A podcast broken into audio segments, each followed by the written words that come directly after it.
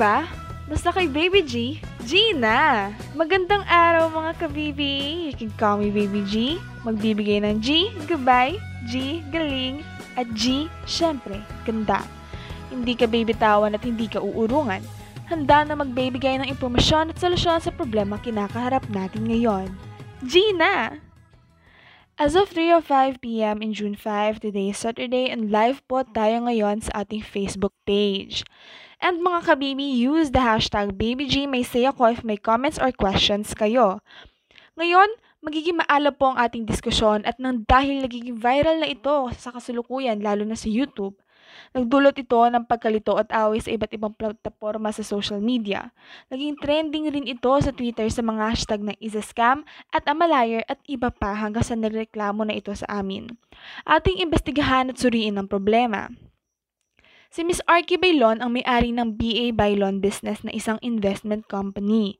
Siya ay may YouTube page na mahigit 1 million subscribers na nagtuturo at naghihikayat kung paano mag-ipon at mag-invest gamit ang tinatawag niyang 7 cures for a lean purse and 5 laws of gold. Ngayon, siya ay nirereklamo at binibintangan na manloloko at sinungaling ng isang sikat na YouTuber din na si Miss Lugi Falido. Andito po ngayon si Arky at si Logi para magbigay ng kanilang pahayag. Kasama din po natin si Ma'am Cheryl Tan, isang financial advisor mula Sun Life, upang tiyakin na ang mga argumento ay pawang katotohanan lamang. Unahin po natin kay Lugi. Magandang araw, Lugi. Magandang araw din po, Baby G. Bakit niyo po nasabing sinungaling si Arky sa kanyang YouTube videos? Una sa lahat, napagtanto ko nga po sa mga kaibigan ni Arky na mayaman siya at mapagbigay siya sa mga donasyon, charities at sa kanyang pamilya. Ang hindi ko po maintindihan ay bakit mas yumayaman pa po siya sa dami-dami ng gastos niya. Hindi ko alam bakit ganun na lang kabilis yung pagtaas ng pera niya. Ganun lang po ba kabilis yumaman? Hmm, o sige. Andito po si Arky para sagutin niyang katanungan mo. Magandang araw, Arky. Anong masasabi niyo po rito? Magandang araw din po, Baby G. Para po kay Lugi, siguro ganito po yan. To have wealth is to have wisdom. O alam ko na madami akong ginagastos, pero sa bawat nakukuha kong pera, may tinitira ako. Kumbaga, for every 10 coins na naiipon ko, ginagamit ko lang yung 9 coins para gumastos. Tapos 1 coin para sa savings. Di bale, may tinitira akong 1-tenth ng earnings ko. Ayun nga po, paano ako magtitira ng pera kung yung iniipon ko ay hindi sapat sa mga gastos ko? Iba-iba naman po tayo ng sweldo, maaring mas marami yung sa inyo, pero sa iba hindi po ganun. Control your expenses. I-budget mo yung pera mo na sok sa pangangailangan mo at may maiipon ka pa. We may have the right to enjoy good things in life, pero dapat ito'y nakaayon sa limitasyon ng budget mo. Also, don't confuse necessary expenses with desires. Hindi ibig sabihin na kapag tumaas ang income mo ay tataas din ang expenses mo. Should learn to have discipline. Discipline, discipline. Alam ko pong kailangan yan, kaso ang dali pong sabihin pero ang hirap gawin. Alam ko na mahirap siya. But it's either you suffer the pain of having discipline and not being able to get what you want all the time, or the pain of forgetting your actions and facing the consequences due to the lack of discipline. You need to take the first step in initiative to teach yourself to have discipline until it becomes a habit. Still, mahirap talaga magkaroon ng discipline. In our lives, we have our desires. Paano ka mamotivate sa buhay kung hindi mo nakukuha yung gusto mo? Pasensya na po sa abala. Siguro konting pahinga lang po at para matapos na rin po ang diskusyon tungkol dito, hingin po natin ang opinyon ni Ma'am Cheryl ukol sa nangyaring talakayan. Ma'am Cheryl, uh, what are the things you should set aside po ba for your money and yung percentage na dapat i-allot para sa kanila? In the financial industry, you know, what we um, recommend to our clients and of course to those that we educate to, um, are these um, rule of thumb pagdating sa allocation of budgets no and expenses? So that 20% dapat is madiscipline natin ourselves to save them on investments and savings 50% um, should be allocated to our general expenses, utilities, monthly bills, etc. No? And then the 30%, um, of course, in our life, we deserve naman to have self-care, self-love, diba? For fun, for further education, whatever passion that you have, and of course, yung hobbies. Very challenging kasi talaga ang pag-ipon, diba? Start the habit of saving. Start on whatever you can para hindi siya mahirap i-sustain. If 20% would be difficult, then start with 5. Then start with 10 until you form that habit. Then it will be easier na the next time. Ngayon po, are there other rules that you recommend for students? Siyempre for students, if you don't have side hustle yet, of course your money will be coming from your parents, di ba, your baon. So, I'm not sure lang these days how students do with your budget. I mean, with your baon. We suggest that you spend it on things that are needed. Food, ganyan, di ba? Sa mga bata naman, parang it's, um, it's not impossible to teach them about savings debt. Let's say, 5% of their baon, we minimize the impulsive buying. Anak, ipon ka 5 pesos every time. Pwedeng ganun. Let's say, 5 pesos. Save it consistently para mabuo mo yung let's say 500 pesos worth ng gamit or online na, na thing or stuff that you want to buy. Hmm, I see. So, what budget applications po ba should they use to be able to control their expenses? Uh, there are a lot of budget applications that you can download. What I can recommend is yung familiar lang ako is yung I Save Money and One Money app that you can download. Although if you know naman about how to use the Excel, you can do naman some formulas. But for easier tracking, there are ano, apps that are very accessible to us.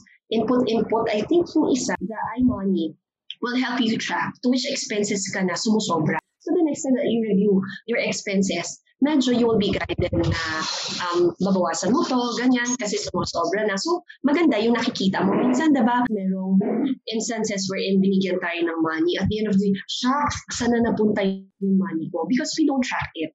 So, to help us track it and to minimize ulit magkaroon ng mistakes, diba? These apps will help you. One money and then I save money. Ma'am, do you have other rules to have discipline when it comes to money? For students like you, get money now from your parents to the amount that you really need for the day. Let's not fall into the trap of asking more than what we need. Kasi um, if you fall to that trap and you get that habit every time na my parent naman gives in to what I ask, then you spend more than what you need, no? And of course, um, be honest na rin, di ba? Honesty system. Be honest um, to your parent, practice honesty with regards to money because kung bata ka pa lang ka na honest sa money, what more when you have a big negosyo? What more you have when you have a big endeavor? Ayun. So, avoid also impulse buying. Everything is acceptable.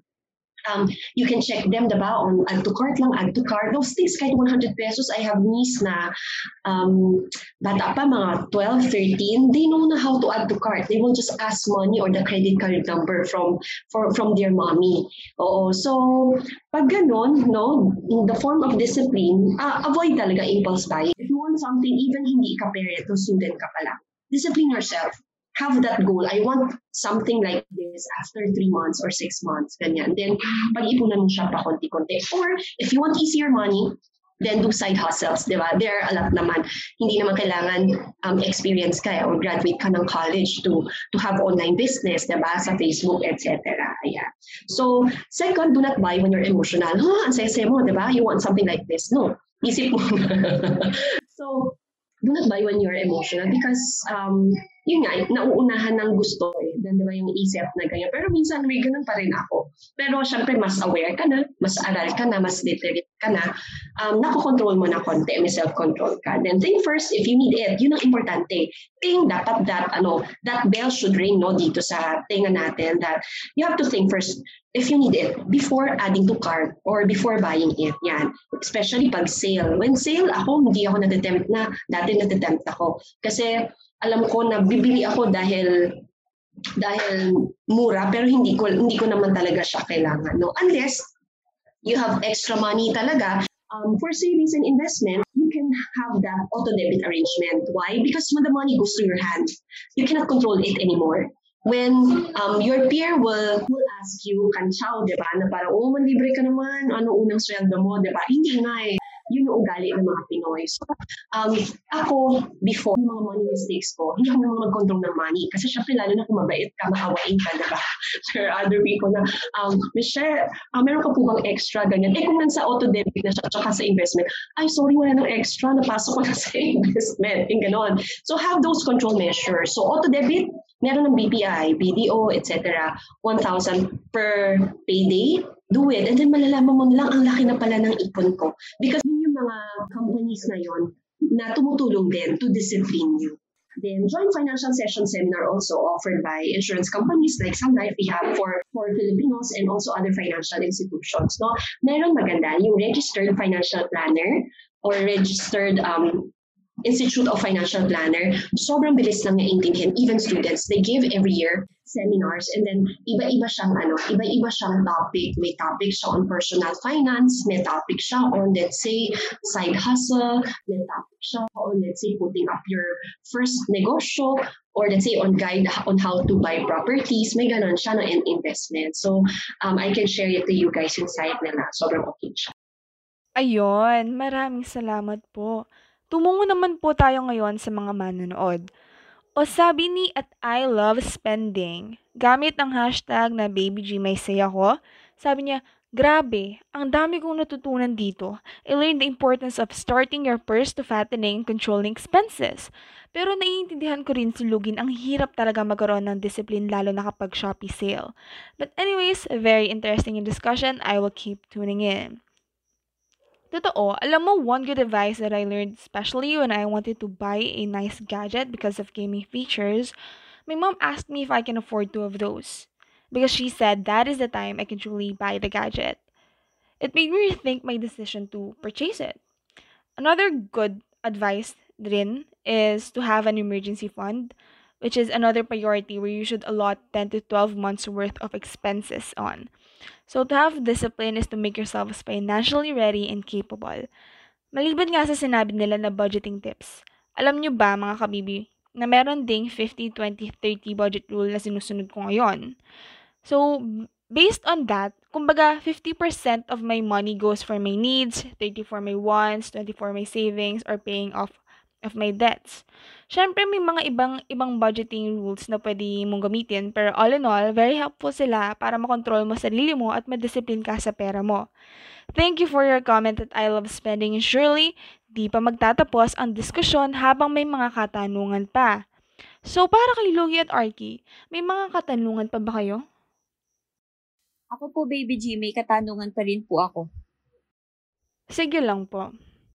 Para po kay Arky, sige po, nadisiplin mo na nga yung sarili mo, pero paano magiging mabilis ang pagtaas ng yaman mo kung ganyan yung earnings mo? So the key is to make your money work for you and to not always work for money. So from your earnings, pwede mo yan ilagay sa favorable investments. If you put your earnings to labor, it will reproduce its own kind and a stream of wealth and income will flow into your life. Besides, there are greater risks of not investing, lalo na dahil sa inflation na nagdi-decrease nating purchasing power.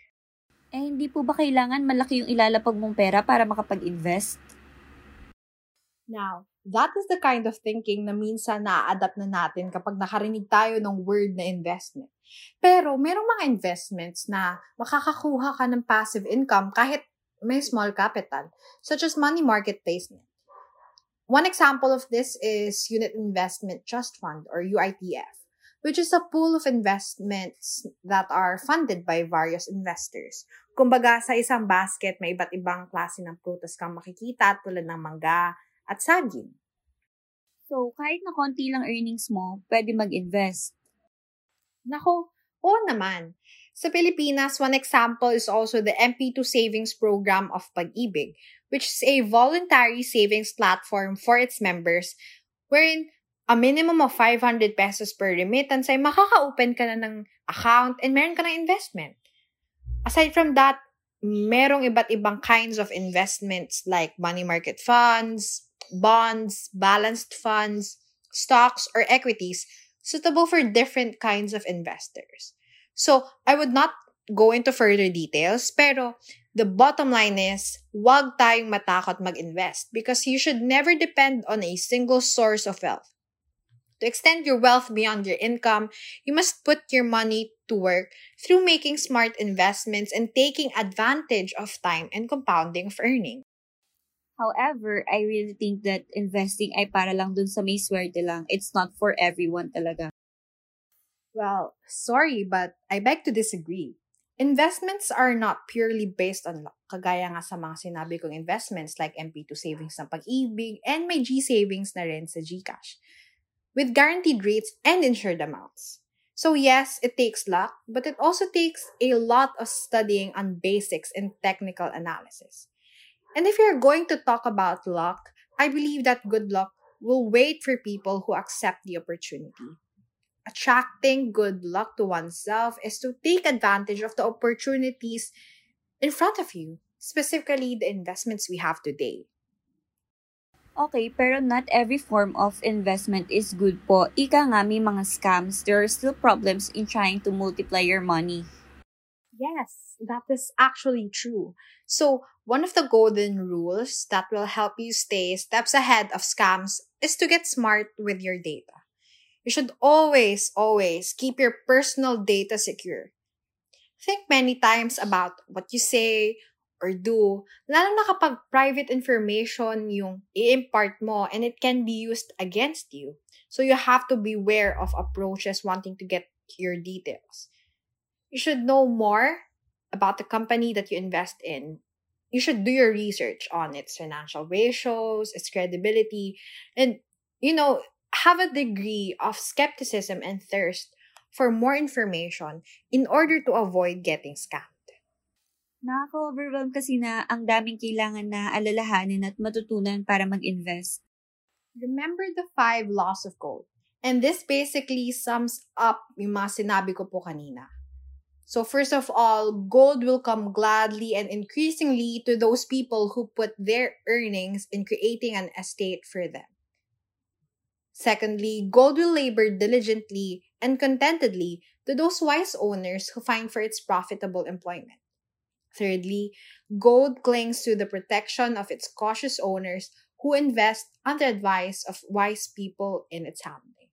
Fourthly, however, gold will slip away from people who invest it under businesses or purposes that they are not familiar with.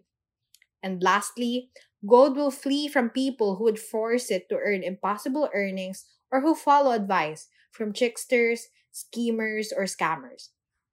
Therefore, we need action that forwards to the success that we desire through investing early and smartly. Ay, teka, medyo naguluhan na po ako. Ang dami niyo pong sinasabi sa videos niyo na iba sa sinasabi niyo ngayon eh. Medyo nakakaduda na. Katulad na lang po nung may sinabi kayo sa isa niyong video na wag muna mag-invest agad. Eh sabi mo nga invest hanggat maaga pa eh. Na-confuse, ano ba talaga? Ay, ganito po kasi yan. Mali po ata yung pagkakaintindi nyo sa sinabi ko. Nung sinabi ko na wag mag-invest agad, ang ibig sabihin po nun ay wag po kayong mag-invest sa mga hindi nyo po masyadong alam or sa mga malayo sa expertise nyo. Kumbaga, don't jump at the first deal you see. But, that does not mean that you should not be open to new opportunities and other investment. Kahit ba sa mga insurance, mga insurance na ang aim lagi is to protect us, you're saying that we should also doubt yung mga insurance. Yes, yes. No, kahit sa mga insurance, do not invest sa mga insurance not too good to be true. You should only invest in insurances na na-research mo na and you think is highly valuable.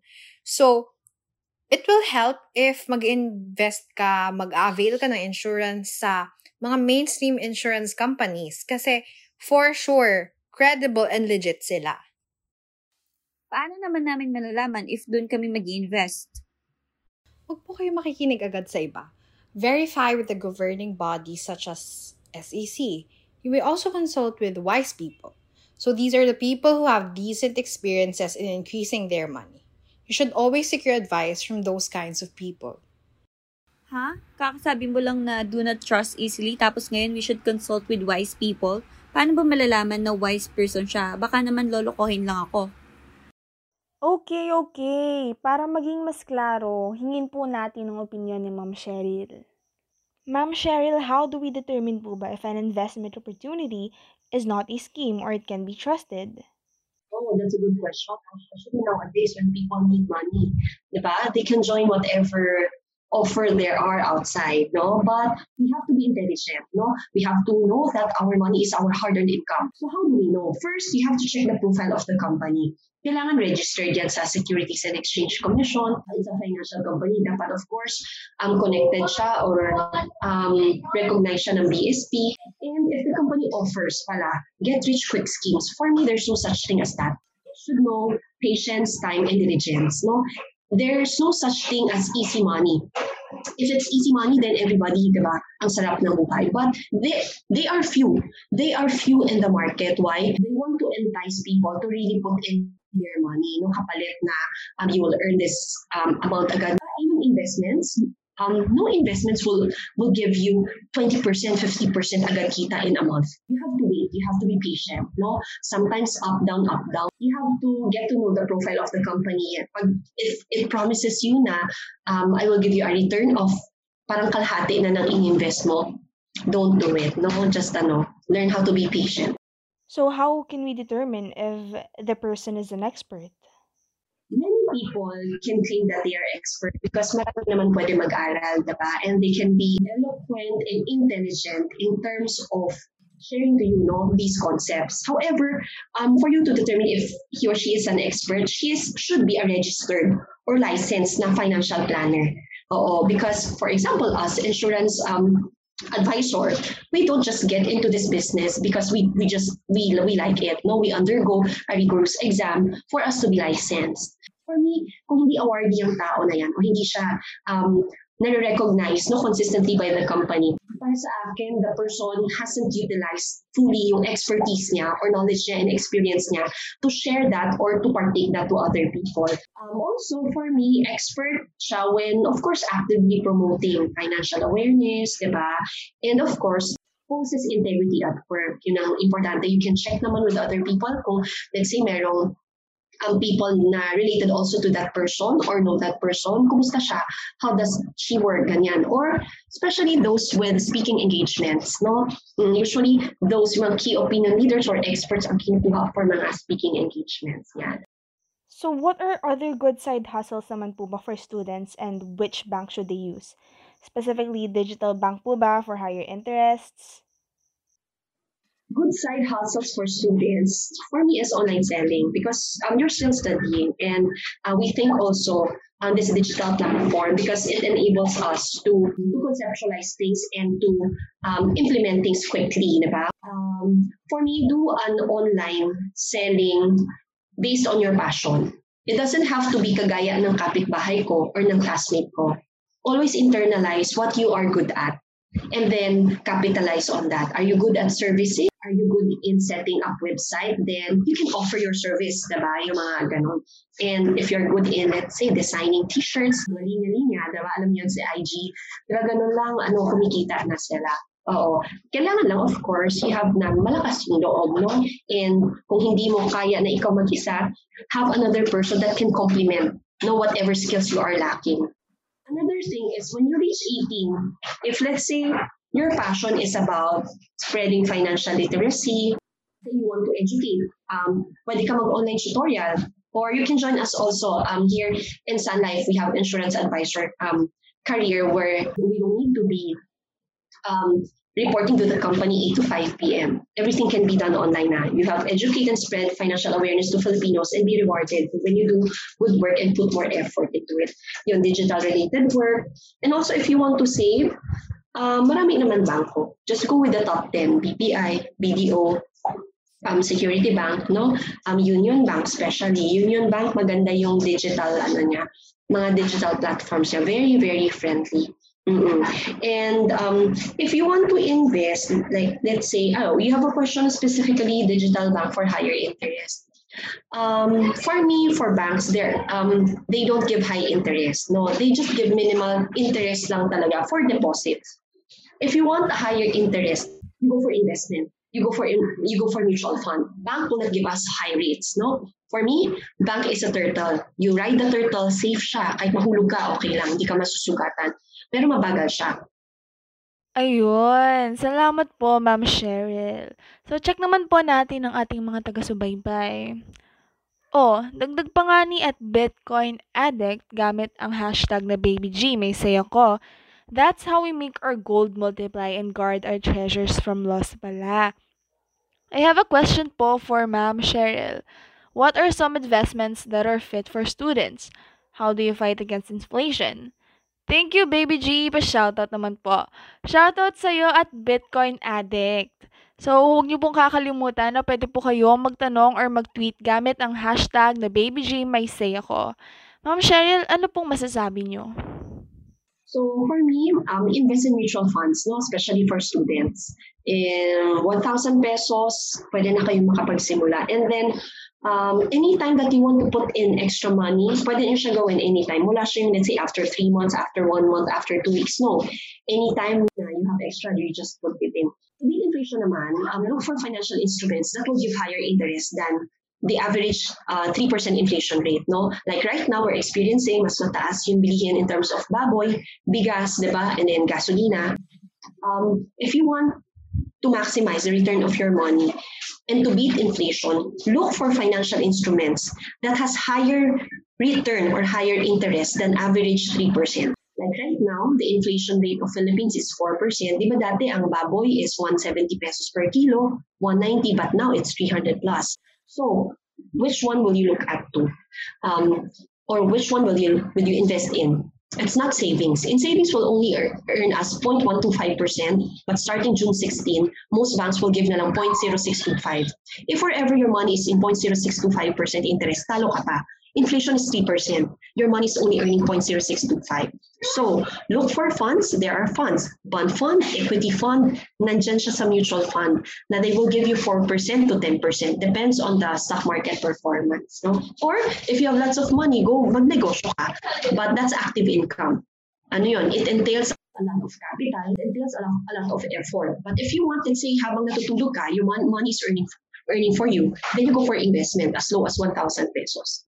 Thank you po ulit, Ma'am Cheryl, na G na G kayo laging may bigay ng sagot.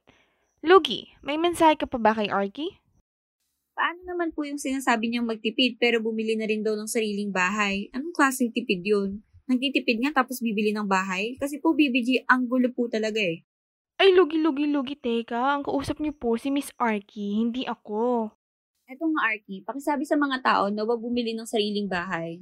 Hay nako, pati yung nanay ko nanonood sa'yo. Niyayaya tuloy ako bumili ng bahay. Opo, importante po na magtipid tayo. Kaya we should buy a home na afford natin. Buy less than you can afford. Or hanap tayo ng rent to own since hindi naman mapupunta sa wala yung rent. Ayaw naman po natin na may utang po tayo or loan sa bangko but if wala na ibang resources, you have to make sure na mababayaran natin yung dues on time. But I do recommend buying your own house because this reduces your cost of living in the long run, which means that more of your money is yours to keep.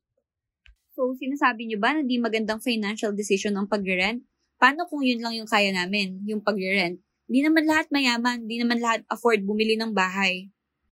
I am not saying that renting a house or an apartment is not a great financial decision.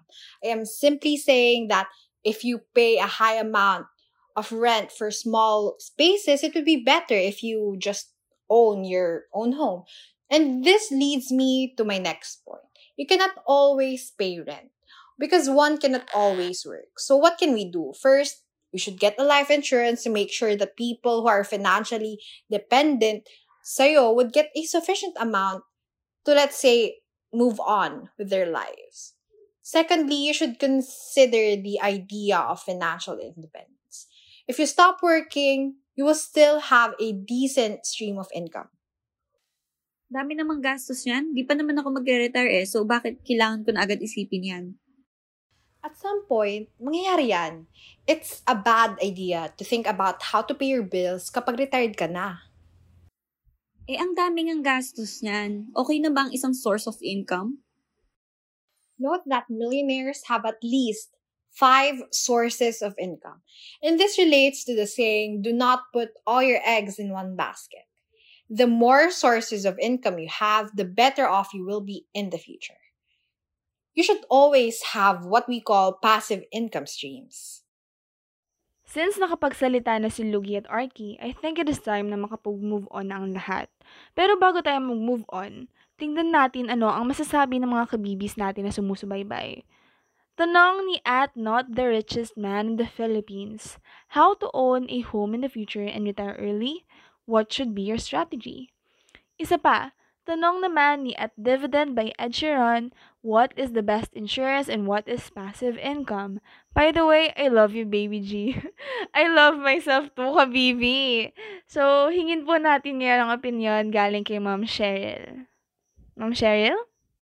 Yan naman talaga karamihan. Dream house, ganyan, diba? Nag-iisip ka na ang design ng house mo, diba? But we don't have to rush into things. We have to prepare for it because um, if dali-dali, pwede tayo madali, diba? If you don't have money to pay yet no, for that house, do not buy or do not take a loan. Mm-mm. If kaya pa naman magtiis sa rent. Why? Because if you buy a house, a house is an expense. Mm-mm. Um, if you buy a house, kung pipilitin mong bumili ng bahay and you don't have enough funds, you will be trapped sa loan.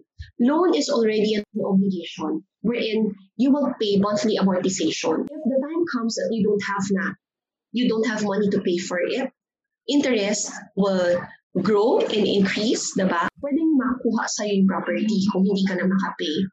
If for rent naman, um, sa akin, walang problema. Mm-mm. Walang problema if a person will rent. Hindi siya dapat ikahiya. Saan ka nakatira? Nag-rent lang ako. No. Actually, it's a financial decision because um, you are saving um, for your future house na hindi ikatali. You are not obliged. If let's say, um, paalisin ka ng nagpaparent, it's, it's easy. You can find another one. Diba? Hindi tali yung pera. Decide it, do side hustles. Earn extra income to beef up your fund para para dun sa house mo. Determine also your dream house. So very important din. Um, while habang wala kang bahay, for me, don't be shy. Um, as part of financial planning, determine what a dream house is for you. When do you want to have it?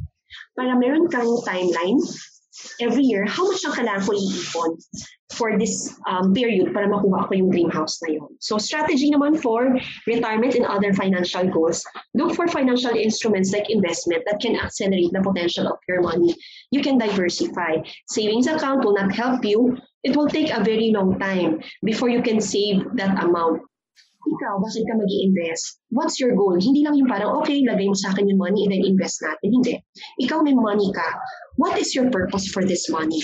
And then, gaano katagal o na gusto makuha yung goal mo. And then, we strategize to help that person paano mag-grow yung money niya kesa nan sa bangko lang siya. No? Savings will not help us. It will take us hundreds, 200 years before we can reach the return that investments can give us.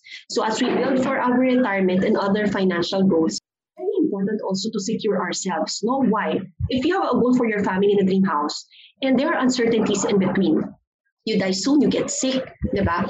Wala na rin yung dream house na yun. In between, aside from investing, saving, etc., very important that we secure ourselves para for those dreams to um, be actualized in the future, just in case lang may uncertainties. So, because when you secure your money, when you secure your family and your income, it will keep your investments and goals intact. Ngayon po, ano po ba ang best insurance and what is passive income? For insurance, uh, depende. No? Um, it depends on the need. Um, everything should be customized and personalized. Depends on the financial assessment or financial risk assessment. So, uh, my suggestion palagi dyan is to better talk to a financial advisor. There's no one insurance that fits all people. There are a lot of insurance products na if maayos yung financial or insurance advisor, uh, he or she should help um, to match that need with a proper product. Mm-hmm. Need-based um, solution dapat for insurance. About passive income naman is simple lang, money working for you. Even you're sleeping, your money is working for you. Maraming salamat po, Ma'am Cheryl.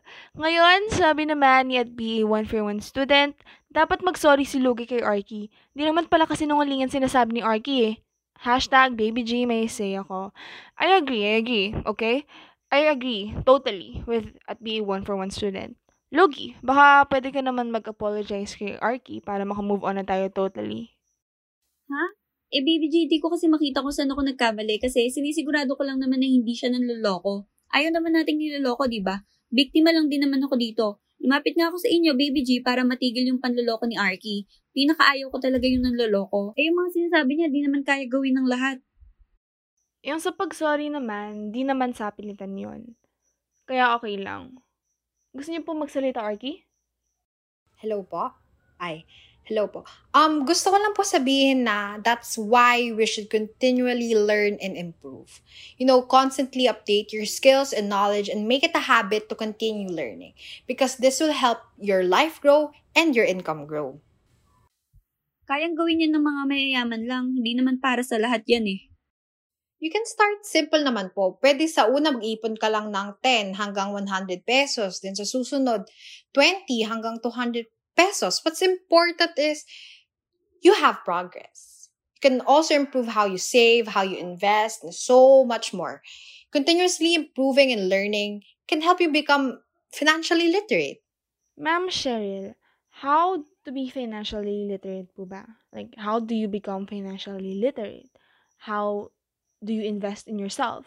From the Robert Schiller advice of more than anything, investing in yourself muna. First is through financial education. No? You cannot apply what you do not know.